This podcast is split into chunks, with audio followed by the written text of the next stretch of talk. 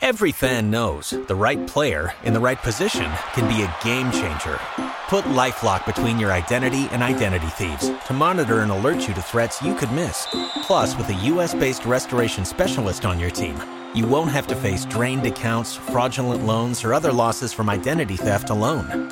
All backed by the LifeLock Million Dollar Protection Package.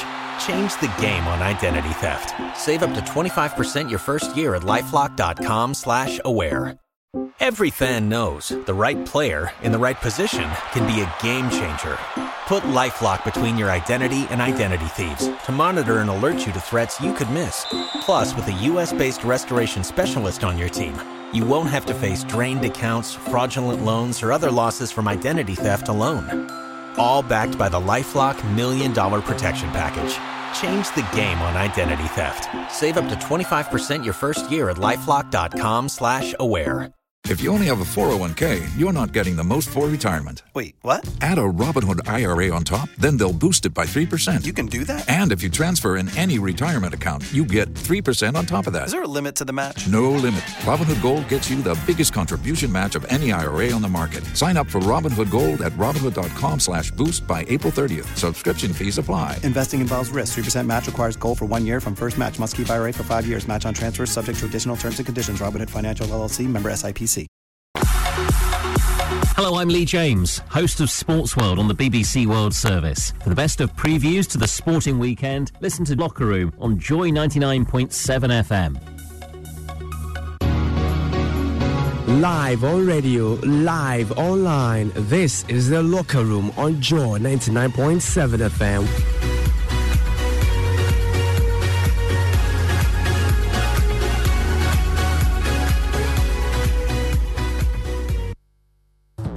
And welcome to the Football Daily with me, Aaron Paul. Very happy to say I'm in the company of the former Liverpool and Everton, West Ham and Millwall midfielder Don Hutchinson and Five Live Sport Euro League's legend, the one and only Julien Laurens, is with us. Um, Jules, good to have you with us. I haven't worked with you before, but really looking forward to it. You cover a, a ridiculous amount of European football across different countries, but if there's one pundit, if there's one person who could challenge that level of expertise on the various leagues, I reckon it would be Don Hutchinson. So while we have you both with us, I'm going to throw some BBC Sport gossip column transfer rumours at you that have a bit of a continental flavour on a scale of one to 10. I want sort of, you know, how likely are they going to happen? One, not a sausage. 10, being get your shirt printed. In fact, get your arm tattooed. Tell me about these deals. Let's start with Ajax's Antony to Manchester United. Are you having it? Yes, I am. I think it's a seven out of ten right now because again, this is this is of now. Things can change very quickly in both ways, as, as we all know in football. I will, yeah, I will go seven out of ten for now because Ten Hag wants to work with him again. I think he wants to move to a bigger club, which United are compared to Ajax. So I think this one, yeah, this one's got legs. Not yet the full shirt printed, but start making your way to the towards the shop. Book the tattoo artist, don't get it done yet. Not yet, not yet. Yeah, wait a little. Donald, you having it? Well, if Julien's going seven, I'm going eight. Of course I am. Uh, for all the reasons talk. that Jules has mentioned, I think it's always nice as a player when your manager gets a move and you want to follow your manager who you trust. And Antony is an unbelievable player. Me and Jules have seen so much of him. He's so talented, plays on the right hand side, cuts in on his wand of a left foot. So for United, if they can get the, the signing over the line, be a good signing. What about Evanilson of Porto to Manchester United, Jules? Uh, not a sausage, not a Pringle, not a whatever. I mean, certainly for now, there's been no contact, no offers, and like what was reported in Portugal, he's a young player. He's 22. He's he's promising. I think there's something there. I don't think right now is what one United need. Two that is even ready for it. He's not a Darwin Núñez, for example, or or Erling Haaland. So right now, nothing. Just don't leave the sofa. Don, I'm coming back to you first with this one because I feel that you're just going to follow Julien otherwise. Uh, Raphinha of Leeds United to Barcelona. Are you having it? Have they got some money? Well, see, I don't know because Barca's just an absolute conundrum because he set his heart on Barca, but we all know with their financial problems, no one's got a clue really. Julien's the best man to talk about their finances, but no one really knows Because have they got any money? Do they need to sell? Lewandowski's waiting in the wings. That's their number one priority signing. Arsenal have come in. So my hunch is him going to Barca is probably about a three out of 10. I think that's that's good. Three out of 10, that's good, Don, because they don't have the money. And if they have a little bit of money from the, de Jong transfer, for example, or someone else's transfer, they can, I mean, they will have, they, they, they are only allowed to use 25% of of that money anyway. So it won't take them far. It certainly won't take them as high as as Leeds wants for for Raphinha. So there's Lewandowski, as you said before. There's probably even Bernardo Silva ahead mm. ahead in that order, and Kessie and Christensen to register as well with some of that money from de Jong transfer. So I'm afraid, but I think Raphinha will have to to to think about another club. Jules, PSG or Bayern to potentially beat Chelsea to Ousmane Dembele. What do you reckon? Hmm, I would say neither, boys. Neither. PSG were keen at some point because he's Kylian's friend and also because Leonardo was the sporting director. Now that Leonardo is gone and the club is taking a slightly different direction, he's not so high on the shortlist. And for Bayern, they've just signed Sadio Mane. So how many wingers do you want? I mean, I, I know, Aaron, you love a winger, but I mean, come on, how many do you want to play? So Coman and Sane and Gnabry who's still there, and Mane now. If you add Dembele to it, I think this is really too many. So for me, Chelsea, I think they need someone like him. I think obviously Tuchel has worked with him at Dortmund before. He loves him. I think the Premier League would be good for for Ousmane. Uh, I'm not sure if London would be good. There's a lot of distractions, but but I think you know if he can behave, there, there's something there. Pas une saucisse, as you would say. Pas... yeah. pe- non, peut-être une petite saucisse. Just a little one. Just a little one. Are you are you having that done? Is it a little sausage? Are we going for Dembele to potentially head to either PSG or, or Bayern, or do you reckon he's heading to Chelsea? He ain't going to Bayern. As Jules said, they've got a million and one wingers. He, he can't go Bayern. I mean, the trouble with Dembele is, yes, he's on a free transfer, so it, on the face of it, it feels like a very good signing. The trouble when you look at a character assessment on him and you look at game time, you know, it, it was it was a wonder why in his early days at Barca he couldn't stay fit. I think London and Chelsea would be the best move for him, but that puts Callum Hudson-Odoi and Hakim Ziyech under pressure. But I think at the two clubs, Julien knows more about the insides of PSG. I don't see that move happening. So probably Chelsea is probably a six or seven out of ten. Thank you very much to those gentlemen. Let's start uh, this pod proper now with uh, England's Lionesses. Their preparation for the Euros continues on Friday evening against defending European champions, the Netherlands, and there will be commentary on Five Live Sport from Elland Road. Jules, you'll be part of Five Live Sports coverage when the tournament mm. gets underway. And on paper, what a game, what a warm up game this is between two of the early tournament favourites. Yes, you're right. It should be great. It should give an indication already a bit of the form, of the momentum, the dynamic for the for the two teams. Obviously, England have a have a head coach in in Wiegman who knows this this this Netherlands team so well because she guided them to to this trophy before. Um, but I think they just know each other so well. I think they're favourite. I, I wouldn't be surprised if it was a bit of a cautious quite cautious approach because you don't want to give away. Imagine losing three 0 or winning three 0 would, would give a I think a big psychological advantage almost towards in the competition if they face each other again. So you don't you don't want to give too much either ways really. I think i think england are in a good place really good place. They've got some momentum. They've been really great since those two defeats back to back to canada and france uh, in the clark tour and the clark tournament. Is this is their this is their competition Really, they have to be the favorite. They have to be able to deal with that pressure. It won't be easy. They've got a super talented squad, maybe one of the of the, the best squads they've ever had. This is their chance. This has to be the moment. But we will know tomorrow already there will be a bit of pressure for that game. We will see how they can cope with it, what the what the lineup is to start with, because there's a lot of competition. What are the big players doing? Because this is where the Euro starts. Really, then there's a Switzerland game, the last friendly before it really starts, which I don't think is as important as that Netherlands game tomorrow night. Absolutely. Let's bring in BBC Sports Emma Sanders, who was at Sarina Wiegman's press conference this afternoon. Hi, Emma. Hi. Hope you're well. Yeah, you too. Thanks for joining us. Um, talk to us about Sarina this afternoon because she is Dutch. She led her nation to Euro 2017, a, a brilliant tournament there and, and, and a great win. This is going to be weird emotionally for her, isn't it?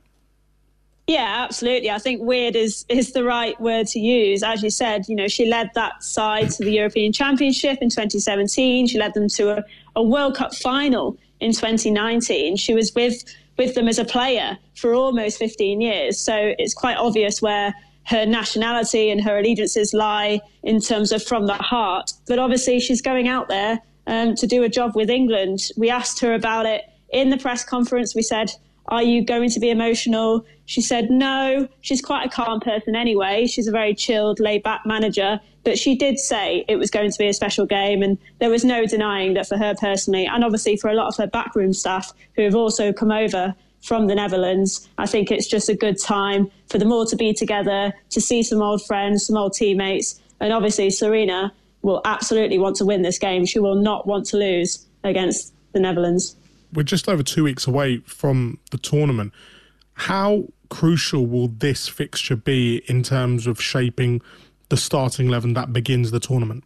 I think it could be really crucial. I spoke to her after the Belgium win last week. England won 3 0 um, at Wolves in that game. And the, the starting lineup was probably a little bit of an indication as to what we might be able to see. It was a strong team, a lot of players that have played together. The back line is starting to take shape. The front line, very much, you, you think that's pretty much chosen now, and she has her number one goalkeeper. I think it's just in the midfield positions where there might be a little bit of question marks over whether or not she's going to use the likes of Jill Scott or Georgia Stanway, perhaps Ella Toon, who's a nice, exciting young player who's coming through.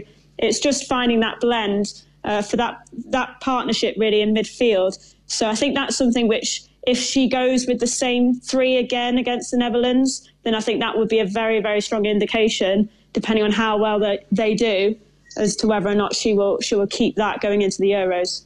Julien, Emma, this is both a question to you. This is going to be strange for England because every team they've played over the past year, they've battered. Well, the majority of them, they, they've absolutely walked all over. How strange is it going to be to come up against a team that won't lie down and, and won't just take a, a, beating off them? Yeah, well, I think we've just heard from the Dutch camp in their press conference as well. And Sherida Spitse, who's due to make her 200th appearance, she has actually just put down a bit of a fire warning to, to England and said, look, England are not used to losing under Sarina Wiegman, but she said, watch out tomorrow because that could be an experience for them. And I think obviously the Netherlands, given the fact that they are the defending champions going into the Euros, they are one of the big favourites. But then England on home soil are one of the big favourites. So it's about how those two teams deal with that pressure.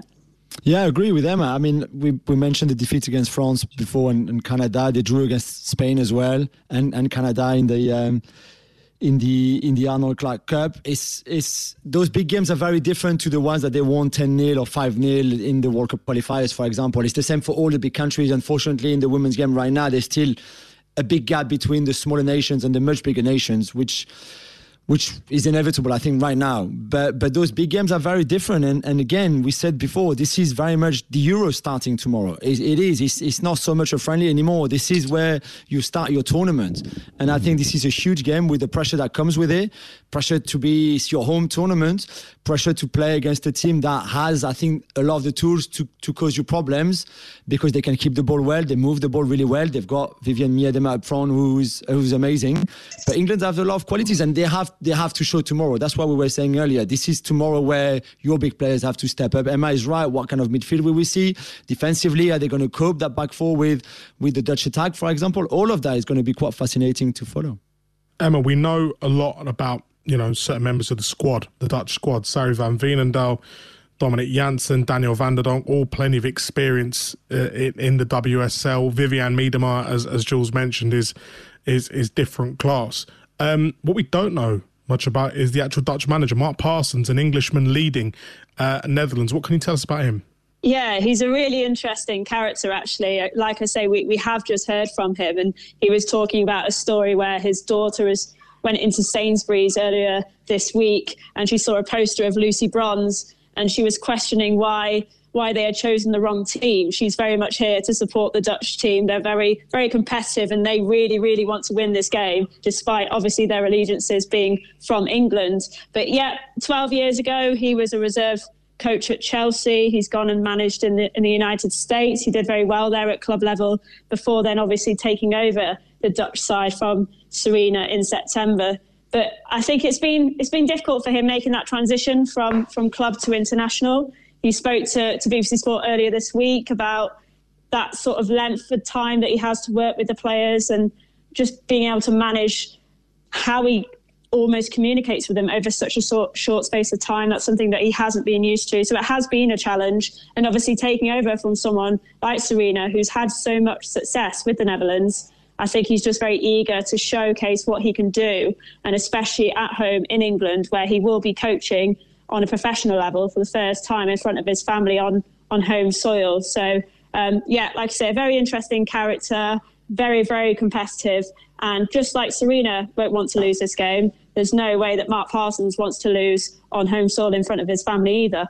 Emma, great stuff. Thank you for joining us. Emma Sanders of BBC Sport with us on Five Lives Football Daily. By the way, if you scroll back through the Football Daily feed, wherever you get your podcasts on BBC Sounds, there is a special Getting to Know the Lionesses episode on uh, the feed. Our team went to St George's Park and chatted with Ellen White, Leah Williamson, Fran Kirby, Millie Bright, Ellie Roebuck, amongst others. Jill Scott was in there as well. You've got to listen to it. It is a very, very good listen.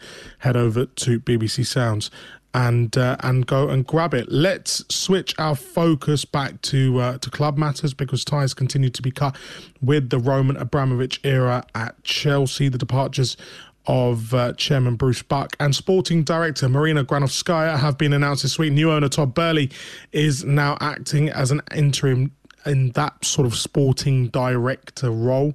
Um, Don, it's all change at Stamford Bridge. It is all change. Um, and it's it feels like the right thing to do, but it feels like it's going to take a little bit of time. I think from from looking from from my angle into Chelsea, it looks as though there's been a lot of turmoil uh, on and off the pitch. There's been obviously many players who've been linked with away. There's quite a few players being linked with, to come into Chelsea, and they certainly need defenders. Um, sport and director, for example, guys and, and, and women in charge at Chelsea, they've all or the majority now moved on, and you start to think, well, what direction are they going to go in? What's what, what's their strategy going to be? Is it going to be like the Chelsea before, where you know if a manager fails, um, he's out the door within a season or two? Is Thomas Tuchel going to get enough time to to impress the new owners? Um, so I think from from my angle, looking from my point of view, I'm going to be very interested to see what their strategy is going to be and how they go about things there could not be a worse timing for all those changes, considering the rebuilding job that they have to do for their squad. They've lost already two centre backs in Rudiger and Christensen. Azpilicueta, I think, is on his way out, and even if he wasn't, he's getting so he's getting old. And as we saw last season, he was he was not at his best. He was very frustrated. There was a lot of anger about him. Thiago Silva is is obviously going to be 39, so the, the your your defense as a whole has to be has to be worked on. Then your midfield, you still have N'Golo Kante, as much as I love him, who's, who still misses 50% of your matches because of the injuries now and, and the, the, the, lack of fitness that he has. Jorginho is 31, and I'm not really sure, I'm not sure that Tuchel sees him as, as important as when he arrived at the club. And then obviously going forward, Lukaku is about to leave, and it's up to you if you replace him or not. But if you don't, again, you need to you need to make sure that Kai Havertz and the others can can can can can be good enough to score all the goals that you need. Otherwise, you're going to go and you have to replace him. So all that work to have that you have to do, even if Marina Granovskaya will stay until the end of the summer. It's, it's going to feel very, very different. Uh, it's a new owner. We're not really sure how much money he has. And also, I think if you're the new owner now and you see the disaster that was the Lukaku move, surely, surely you're going to be far more cautious into spending a lot of money on players because that was a disaster. That was really a disaster. And we're not here to point fingers at it's your fault, it's his fault, it's her fault, whatever. But mm. it's someone that you bought for 100 million pounds and that you're just going to let go on loan to the club that you just spent 100 million on, which is crazy. I wonder for the first time now if Chelsea actually got it all on to finish in the Champions League spots this season for all the reasons that Julien's just mentioned. It's, it's, I think it's going to, it's a huge season coming. And not just because he's the first one of the new owner is because, as you mentioned, the pressure on Tuchel would be higher than ever before. Uh, because the pressure on that on that dressing room, on that squad would be huge. I really don't know where they're going to go in terms of recruitment now. Uh, yeah, they, they, they are talking to players. Jules Koundé, for example, is very much high on their list, but how doable is it? They tried in January, they failed. You have to, they're going to start preseason in two weeks' time now. So less than that, even. So wow. you need bodies, you need players. And I think this could be a very, very tricky season. Jules, what I don't understand fundamentally is is that Marina has proved herself to be good at what she does. Amazing, yeah. Respected within the club, respected within football. They get business done quick. There's no faffing around like we see at other Premier League clubs. Why upset the apple cart? Why are you announcing this now when she is staying to the end of the summer for a transitional handover? Let her stay to the end of the summer, close the window and go, thank you very much, goodbye. Why are they announcing this now? It's a really good question. I, I don't know. I wonder the same thing. Is it is did she maybe she wanted it to be official like that? Uh, maybe Todd Boehly felt this is my era now, and I want people to know that this is a, fresh new start. It's a new era, even if she stayed for the summer to take care of business this is still very much my time now, and I, I put my people in, and this is what's going to happen. Peter Cech, I believe I was told he's going to have a meeting as well with the new owner to see like what his role is going to be, what do, what what's happened to Scott McLachlan, who's who's a big part, maybe he's the less known of all those those important kind of board level directors, if you want, but he's also a, a, very important guy and has has taken some big big decisions, especially with the players coming from Germany.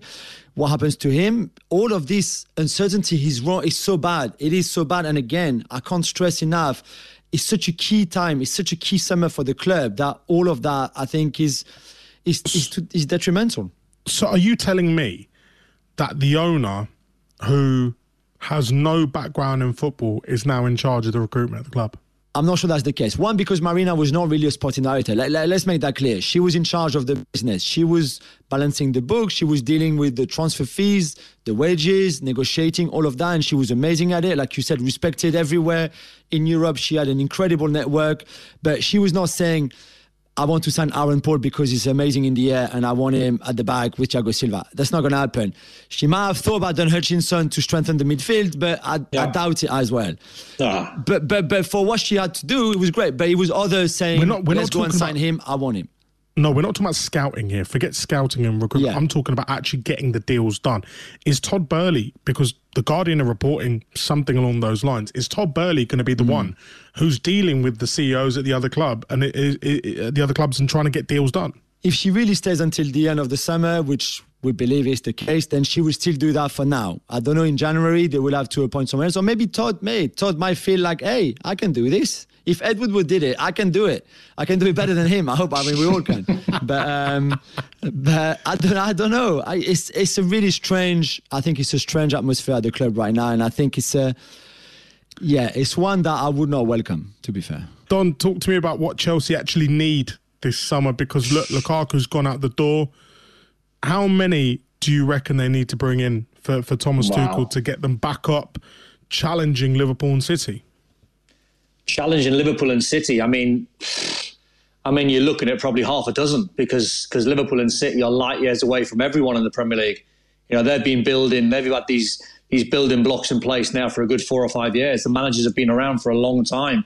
You know, Liverpool. I heard Ian Ayre actually talking um, the other day, and he was quite open and quite honest about Liverpool's transfer committee, and it was fascinating how he said Jurgen Klopp's always going to be the man that chooses the players once Jurgen Klopp identifies a certain player, then it's up to that committee then to go and find the player or find four or five in the right position. Then it's up to the manager. So in terms of what Thomas Tuchel's got to work with, Julien said it, and the word he used there was bodies, and that's what they need because I've been on pre-season camps when you have been light, and I've been at clubs like you know West Ham and Sunderland in the Premier League. Liverpool many, many years ago, Everton as well. But we're talking a club the size of Chelsea trying to get close to a magnificent team in Liverpool and a remarkable side and team and manager in Guardiola. So it's not just bodies that's going to fill a squad that's going to come in the dressing room and make it healthy. And look, right, you got you know you got guys that are going to be squad players. Losing the likes of Lukaku, it means you need to go out and buy a number nine. You know, Timo Werner, I don't think is going to be the man as much as I love him. The much I think when I seen him in in Germany in the, in the Bundesliga, phenomenal player, can play different positions. I think you watch him in a Chelsea shirt and the confidence is gone. I'm not sure you can get it back, even though the, the performances that he's put in have been quite helpful to, to Kai Havertz and the players around him.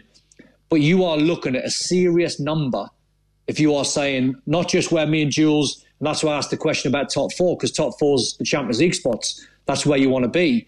But a number to try and get close to Man City and Liverpool, you're looking at half a dozen at least. A couple of transfer moves we've discussed in recent episodes of the Football Daily are Raheem Sterling to Chelsea, Gabriel Jesus to Arsenal. I want to discuss why these moves are significant. Um, Jules, the last time City allowed a first teamer to join another big six club other than on a free transfer was was 10 years ago. Now they mm. could be set to sell two players for, for big money at the same time. Why is Pep having this overhaul? Is this an evolution of his squad? What is it? Yeah, I think there's a bit of that. It's contractual situations as well, considering they both have only one year left on the contract. So you you know you you can extend them, but maybe you you feel like with Haaland coming and and Julian Alvarez coming, and maybe more, you feel like okay, it's, it's a good time to to sell them, get some money. You know that if you sell to another top six English clubs, as as risky in a way that is because it could come back to bite you when you play against them in the Premier League. They have more money than anybody else in Europe. They offer biggest wages than anybody else in Europe. So you've got more chances to do a good deal with Arsenal, Chelsea, than to do a good deal with a Real Madrid or a Barcelona or even a Bayern Munich or PSG. So that's why I think right now they are in contact with with those English clubs to sell Sterling and Gabriel Jesus because the interest is strong. I really believe that Chelsea. We talked about Dembele earlier. I think Sterling is similar in the sense that they need someone like him to beat players one on one, to to play wide, use use that width of the pitch instead of have, having those two tens I, I, think Tuchel is going to change the formation next season. He has to because there, there's no way they're signing three centre backs this summer. So I think they will have to play a back four and change a little bit the philosophy, and then maybe play with wingers or at least one one really wide player who could be Sterling or Dembele. And for Gabriel Jesus, Arteta has worked with him before. You could see why he would want him at the club. And I think for City it makes sense because they could get more money than from those two clubs than they would get anywhere else in Europe. Don, do you think this sort of rondo between the big six is going to become more and more prevalent now because very simply they can sell their top assets for top dollar. Everyone's got money in the Premier League. You know, you look mm. at clubs outside of the t- top six, Villa spending loads and loads of money, and we'll be talking about them in a moment. Newcastle have got money; they're not in the top six. You know, even newly promoted sides, Fulham, they've got money; they're just a bit sort of hesitant about spending it at the moment. Mm. Do you think we're going to see this giant sort of rondo appearing? I think so. I, I, think, you know, after COVID now, I think we'll see a lot of teams sort of loosen the purse strings and have a real good go because the, the Premier League's alive. It's it's a phenomenal train that's just getting bigger and faster every single season. I think obviously it took a massive dent and a massive hit with COVID, and, and, and no one knew really how to react because it was on unprecedented times. But now we're looking at teams, as you mentioned, like Villa trying to get into the European spots, Newcastle now trying to get into European spots know, the teams that come up, they might find it a little bit harder because it's always a little bit difficult. So they've got a little bit, try and be a bit shrewd on how, how they go about things. But I would always, going back to Guardiola and, and, and Raheem Sterling and, and Jesus, I would always trust Guardiola's methods. I think he's a manager that knows exactly what he's doing. I was stunned probably two or three seasons ago when Leroy Sane went out the door and I thought, what a signing he's been or what a player he could be what a player he was at the time, and they allowed him to leave because that's how Guardiola sees it. He thinks he can make players better, as Jules said. Alvarez coming in, Haaland's coming in, they're looking at Cucurella, Brighton, who's a good player. Um, Aït-Nouri, I think, is one to watch at Wolves. I think he'll probably go to a big club. That'll be his next big move. So I think it's very, very fascinating now when you're looking at all the teams. Arsenal obviously had a great window last summer. They're going to have a go. I mean, if they get Jesus through the door, what a window they've had. So you can see how desperate everyone is to try and get in those European spots and the top four because as we've talked about Chelsea, you know, there was probably one spot that was open last season because Arsenal were off it, Man United were off it, um, Tottenham were off it as well. Now all of a sudden with Chelsea's problems, there could be two spots available. So everyone's sort of going for it. It's going to be an amazing watch to see how everyone spends their money. Absolutely. Let's push on and talk Aston Villa now because the pressure on on Steven Gerrard and the expectation is humongous. Bit of an underwhelming finish to last season, finishing 14th, three places and 10 points worse off than Dean Smith's final full season uh, in charge. They, they've spent money. Boubacar Kamara's coming on a free. Diego Carlos signing for a fee of around £27 million. And Felipe Coutinho uh, from Barcelona, £17 million.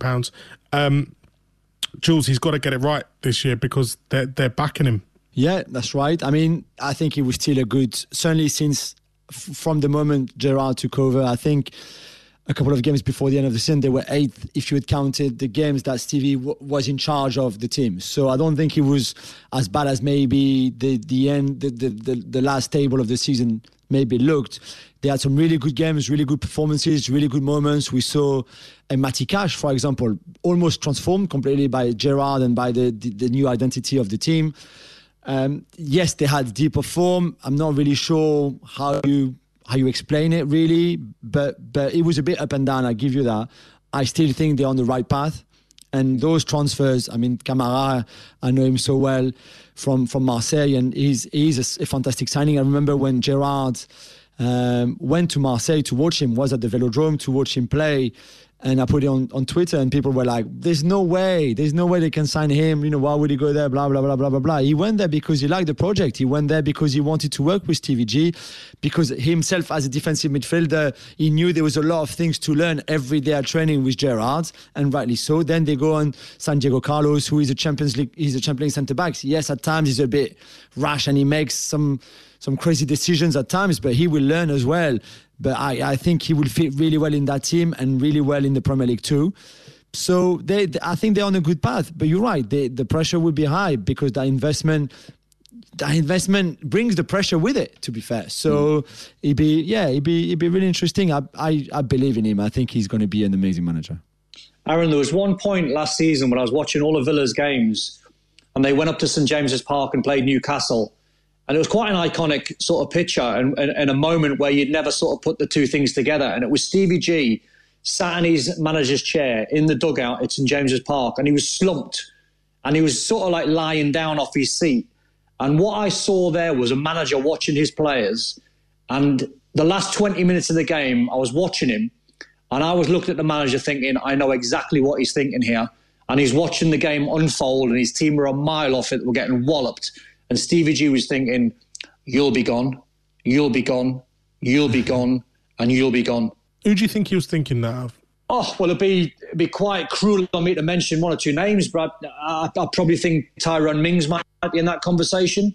I, I think he's, he's, a fantastic player, but not probably where Villa or where he wants wants Villa to go. He wants them in the top four. He wants them in the top six. He wants them in European spots. Is he good enough to to lead that side. Fantastic individual, great character, very good player, and probably a guy that you want around the dressing room for sure. And there was probably a, there's probably two or three more as well. Um, but as Jules is saying, I think they've got the basis. When when you look at people like Jacob Ramsey and Douglas Luiz, and then you look at the fullbacks and Matty Cash and Lucas Digne, you think you wouldn't swap those two backs for two fullbacks for many more in the Premier League. So the basis is there for him, and it's going to take one or two windows. I know he's under pressure and he's going to get linked with this, with this, you know, the Liverpool move whenever it might happen when Jurgen Klopp hangs up his boots. But I think leave him at Villa. He's an ambitious manager. He's a bright manager as well. He knows he knows the game. His contacts are getting bigger in the game with every season that goes by. And I would and I and I, I think I'm with with Jules. Trust him. I think he'll deliver. I was at the Villa Spurs game when mm. that first half they just destroy Spurs completely and could not score. They just literally, Lloris was amazing in goal. Their downfall should not be and could not be a striker who's not scoring because they will create loads of chances. And mm. and they need I, I like Watkins, I like Danny Ings, this is not a problem.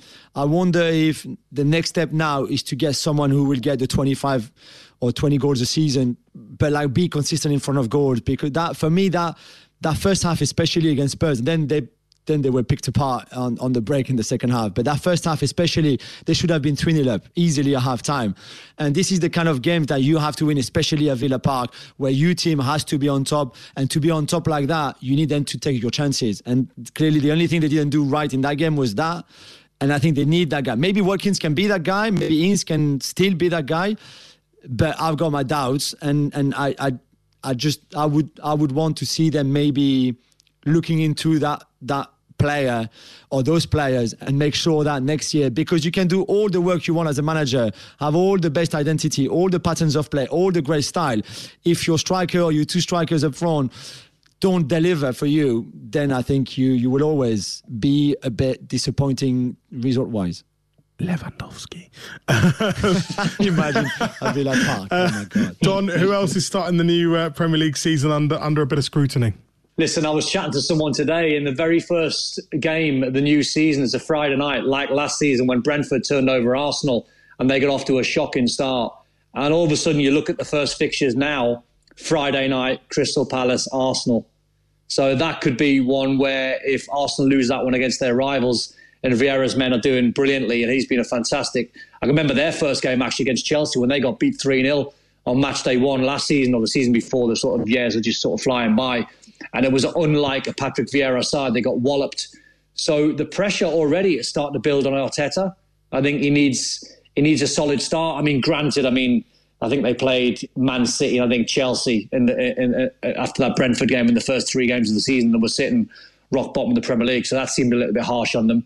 But you feel as though the end of the season, when the Champions League fourth spot was there for them, and they couldn't go to St James's Park and grind a win and get a win, and it told me got some brilliant young players, fantastic young talents, exciting youngsters to watch, but they just need a little bit of nous. So maybe Arteta might be the man under pressure.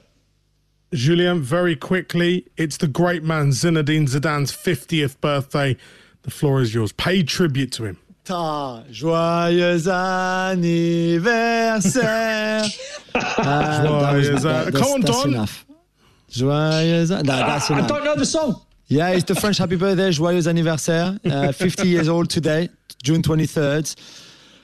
Well, I mean, I, I don't even know where to start. Quickly, I know it's quickly, but I wanted to think. I know he's listening. Uh, I wanted to sing so everybody can, you know, can relate. What a player, what a manager, incredible. I player. don't know what's next. The national team will be next whenever Deschamps stops. Uh, and I wish him all the best. I've, I was really lucky to meet him as a player and cover the, the 06 World Cup, for example, the, the most iconic of them all for what he did during and, and in the final. Uh, and also as a manager, we spent a lot of time together. He's a he's a he's a really fascinating guy, and and you know, 50, 50 is. Uh, I mean, you and I, Aaron, we're not really sure what 50 is. Don knows too well. So, um, no. Joyeux anniversaire, Don.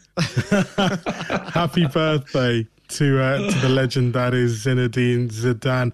Alors, Fini, thank you very Fini. much for your company this afternoon. I, I, I really appreciate it. Uh, it's been fun. Don, see you later, pal. Yeah. See you later. See you later. Thank Top you, guys. Don and thank you, Don and Julien. The next episode of the Football Daily will feature reaction and analysis of England's friendly against the Netherlands as part of their Euro 2022 build-up. There's commentary of the match as part of Friday evening's Five Live Sport. Thanks though to you for listening. Catch you soon. Hello, I'm Lee James, host of Sports World on the BBC World Service. For the best of previews to the sporting weekend, listen to Locker Room on Joy 99.7 FM. Live on radio, live online. This is the locker room on Joy 99.7 FM.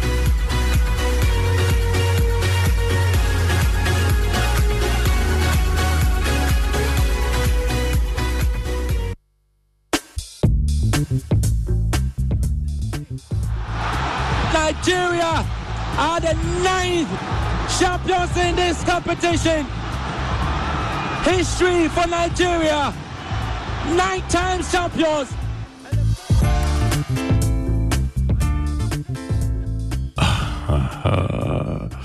Ah, that feels like yesterday. This was the moment Nigeria were crowned 2018 champions of the Women's Africa Cup of Nations, the continent's biggest football tournament, for the ninth time.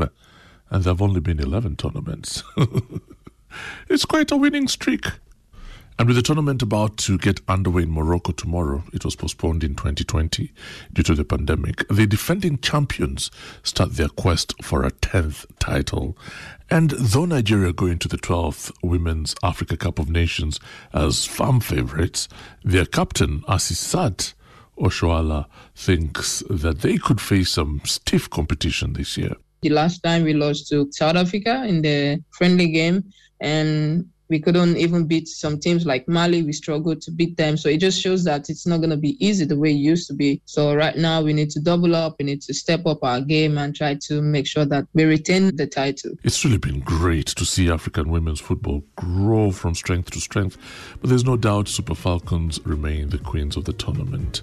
So why does Nigeria dominate women's football in Africa? And can anyone knock them off the top spot? I'm Alan Kasujja, and this is Africa Daily. For today's episode, I'm joined by two women who know football inside out. Janine Anthony, a football journalist from Nigeria, and Jean Sseninde, a former football player for Uganda's national team. So, why are the Super Falcons so good? What's led to Nigeria's dominance in women's football on the continent? That's the first burning question I put to Janine. I think when it comes to women's football, pretty much anything in life, if you start something early enough, there's a tendency that you get to be a master at it. And that's exactly what happened to Nigeria actually the influence of other sports actually really really also propelled women's football in nigeria. So we had the early teams of the nigerian team participating at world cups. They were actually participating in other sports athletics field events and all of that. So that love for sports not just in school but also what they were doing for the country itself permeated into the national team. And nigeria is one of only eight countries that have been to every world cup since the first start in 1991 by the time they started that it was really hard to not have a head start that. And they've gone on to literally obliterate the continent because they've won at least couple of nations nine times, or unofficially 11, but nine times. And it's just been going from, from strength to strength. You're saying unofficially 11. What do you mean? Unofficially 11 because the first set of Cup of Nations, Women's Cup of Nations, which was in 1991 and 1995, were considered as World Cup qualifiers. So in 1998, when um, CAF decided to call it a Women's Cup of Nations tournament itself, it started counting medals from there. So counted wins from 1998 up until 2022. That's interesting. And Jean, Janine there says Nigeria has obliterated the rest of the continent. I wonder why has Nigeria been so successful? Is it because the rest of the continent just plays rubbish football? Actually, Nigeria, just like Janine said, they've been in this for a long time. They've had players who are really, really experienced.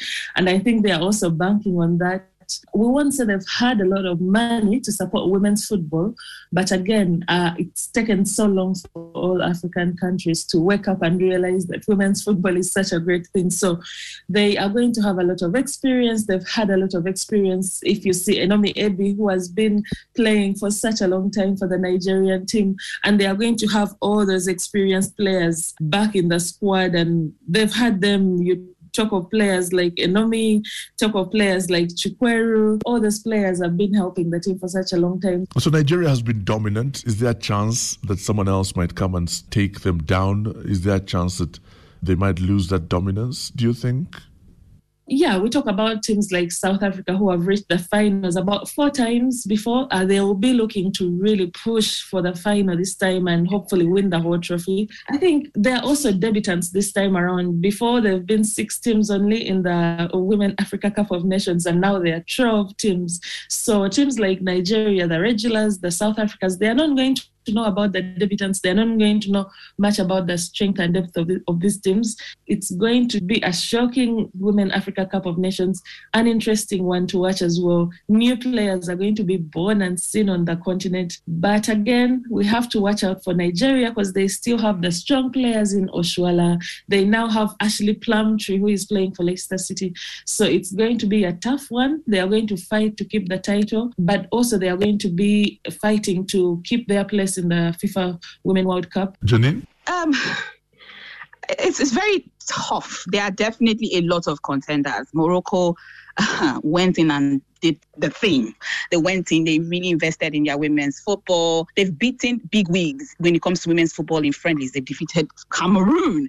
Morocco is hosted on home soil. They lost to Nigeria. There is that eternal rivalry in men's football and women's football. Definitely they want to do that in South Africa. Five finals, always the bridesmaid, never the bride. Uh, definitely, they want to be able to shake Nigeria and do that. However, as much as all these teams have improved, Nigeria has also improved. So it's going to be tough. But at the end of the day, there's a lot of motivation to sort of knock Nigeria off its perch. So there will be a lot of contenders for sure. But I really still see Nigeria um, um, claiming the title. Right. And Janine, our best, I'm talking about Africa's best. How do they compare to the rest of the world? Can they actually sit comfortably with the best of the best in the world? Yes, I mean, in Africa, we love seniority and being an elder and leadership. So definitely being in every World Cup since 1991, of course, you're going to sit at the table of big girls and big women. We see uh, know, pretty recent friendly games where Nigeria played the Olympic champions Canada. They lost 2 0 in the first um, leg, and the second leg was a hard fought 2 2 draw. And Nigeria will also be facing Japan, who, who are a World Cup finalist. So, and Nigeria has also played USA a number of times as well obviously there's still that that that gap. I'm always a firm believer. I always say the way Nigeria started in women's football, Africa could have had a World Cup champion by now if there was a lot of investment in the national team. And and I wonder though, do you feel though sometimes, Janine, that um, that the male team gets a lot more attention than it deserves, and that a bit more attention ought to be directed to the women's football in Nigeria? Yeah, absolutely. You know, every day and twice on Sunday, uh, men's teams always get attention. Yeah, they get more attention. And what's the funny thing is the Nigerian women's national team are the most successful national team, men or women, in Africa. The great Egypt have won as many Cup of Nations titles. Nigeria has won it nine times. That is how dominant they've been. And and did a, a, piece a few years ago where it was about should they be earning the same? Should there be equal pay? But it's not just equal pay; it's just equal treatment. If you know if players are getting on first class, business class, why aren't they doing the same? If they're getting as much number of friendlies when it comes to men's national teams, why aren't women getting the same? And with the injection of FIFA funding with the COVID pandemic, that's really helped national teams catch up. We're seeing a lot of them spring up Uganda for one. I'm really looking forward to seeing them as well. Very exciting. Basically, we need to see a lot of federations do more for women's football so that it can begin to grow. We are far behind the rest of the world in Africa. We are far behind it. And we need to be bridging that gap and overtaking as we ought to. Jean, what do you say about that? Yeah, honestly, I'm, I'm in full agreement. The women are not treated as special as the men. I feel the women have to really work hard and prove their worth. If you look at players like Oshoala, if she didn't go to Barcelona and participate in uh, Champions Leagues, no one would know about her. And uh, that has helped uh, such players come up so much. Lots of Nigerian players are now foreign based which is also helping them to maybe put in the good performances. Nigeria are champions for such a long time, and I think we can compare that to the US women's national team. They are winning day in, day out, but they are still not receiving the treatment they deserve because we need to start competing with the likes of USA uh, at the top level so that people can respect African football. That would be really good. Do you think there's still stigma around young girls playing football, Jean? How are they encouraged to play in Uganda, in Nigeria? How are you encouraging young people to take up the sport? There is still stigma. There is still people who think women shouldn't play football, which is really, really hard personally, as a former player, I feel it's important to continue pushing from the grassroots, especially to inspire these young girls that you can actually do it. I'm very keen to hear from both of you. Why is West Africa doing better, both in men and women's football, than East Africa? I'll start with you, Jean. What do you think the reason for that is? Just to check in something this year let's not be scared. Uh, i mean shocked when the likes of uganda come in and shock the rest of the world. But anyway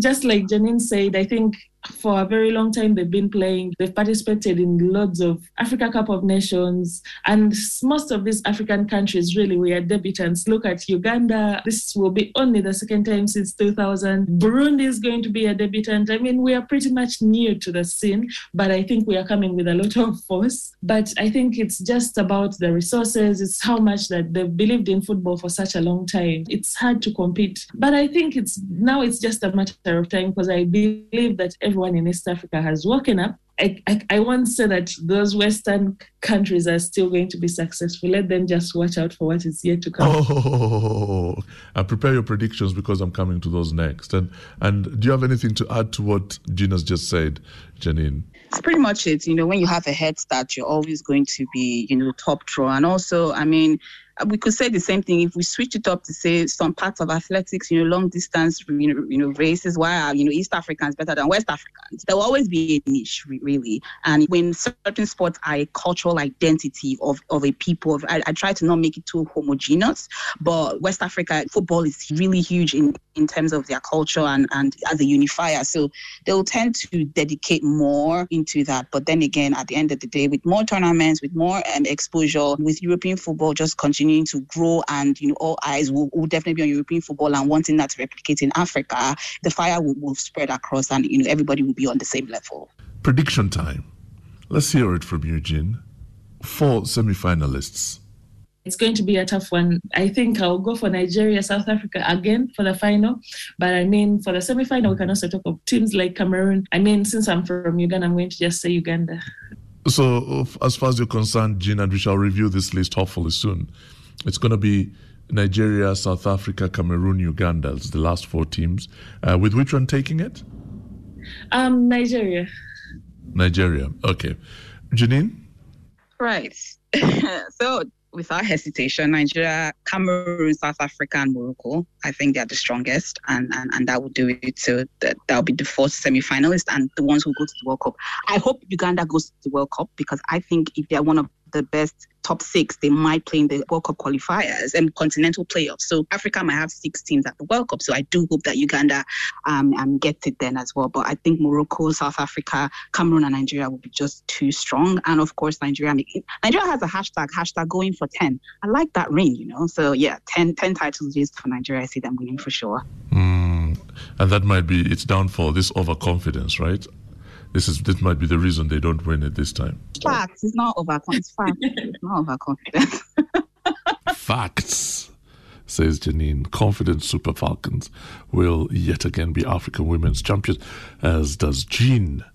Nigeria's first match will see them go against their rivals South Africa. And if you want to hear more from the tournament, will be part of BBC Africa's commentary team during the Women's Africa Cup of Nations. So tune in and be sure to follow all the updates across the BBC and see if Jean and Janine were right and Nigeria clinch Every fan knows the right player in the right position can be a game changer. Put LifeLock between your identity and identity thieves to monitor and alert you to threats you could miss. Plus, with a U.S.-based restoration specialist on your team, you won't have to face drained accounts, fraudulent loans, or other losses from identity theft alone. All backed by the LifeLock Million Dollar Protection Package. Change the game on identity theft. Save up to 25% your first year at LifeLock.com slash aware. Tax day is coming. Oh, no. But if you sign up for Robinhood Gold's IRA with a 3% match, you can get up to $195 for the 2023 tax year. Oh, yeah. Sign up at Robinhood.com slash boost by tax day to get the biggest contribution match on the market. Subscription fees apply. Investing involves risk. 3% match requires gold for one year from first match. Must keep IRA for five years. Robinhood Financial LLC member SIPC. 10th Women's African Cup of Nations. A big thank you to my guests today, Jean Sseninde and Janine Anthony. Africa Daily is a BBC World Service production, and my producers today were Priya Sippy, Richard Moran, Janet Ball, and Victoria Wonhunda. Our editors are Simon Peaks and Toyosi Ogunseye. And before you even ask, I will of course be cheering the Ugandan crested cranes. we go, we go. Uganda cranes, we go. Who are you rooting for? Drop me a line. I'm on Twitter. My handle is at Kasujja. That's with two J's.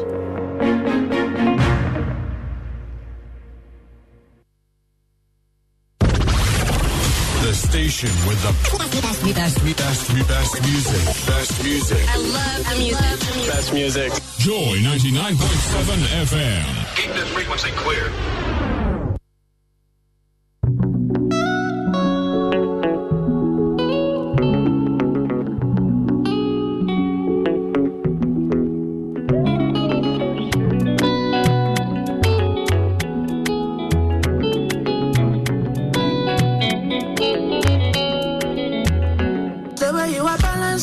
Your body on my own. I must take you to my home. You must give me pride for sure.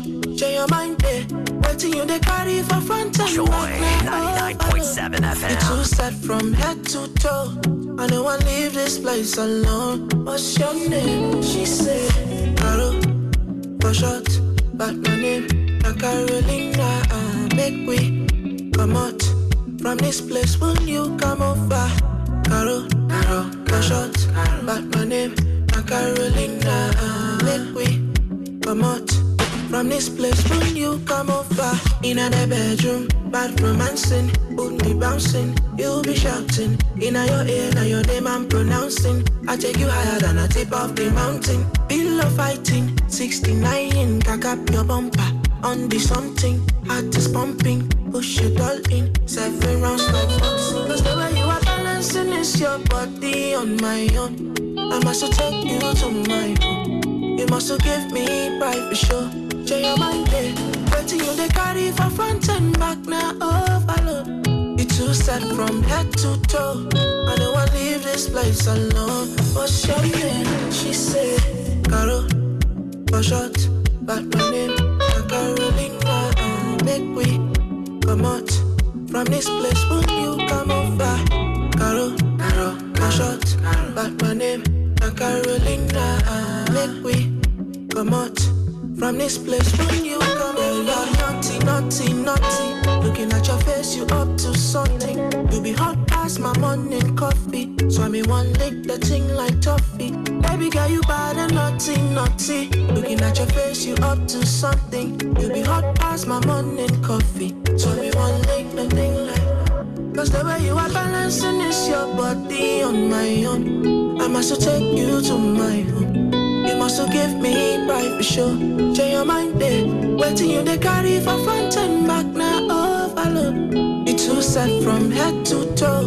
I don't want to leave this place alone. What's your name? She said, Carol, for short, but my name, not Carolina. Uh, make we come out from this place. Will you come over? Carol, Carol, for short, but my name, not Carolina. Make we come out from this place. Will you come over? Oh, nah, yeah.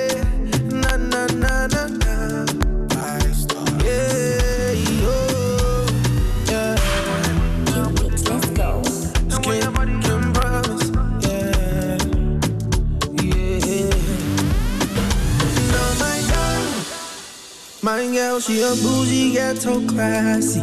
Girl. A lady in the street, but in bed she gets so nasty, yeah. So fine, she don't look like movie actress. I know they looking for nothing perfect.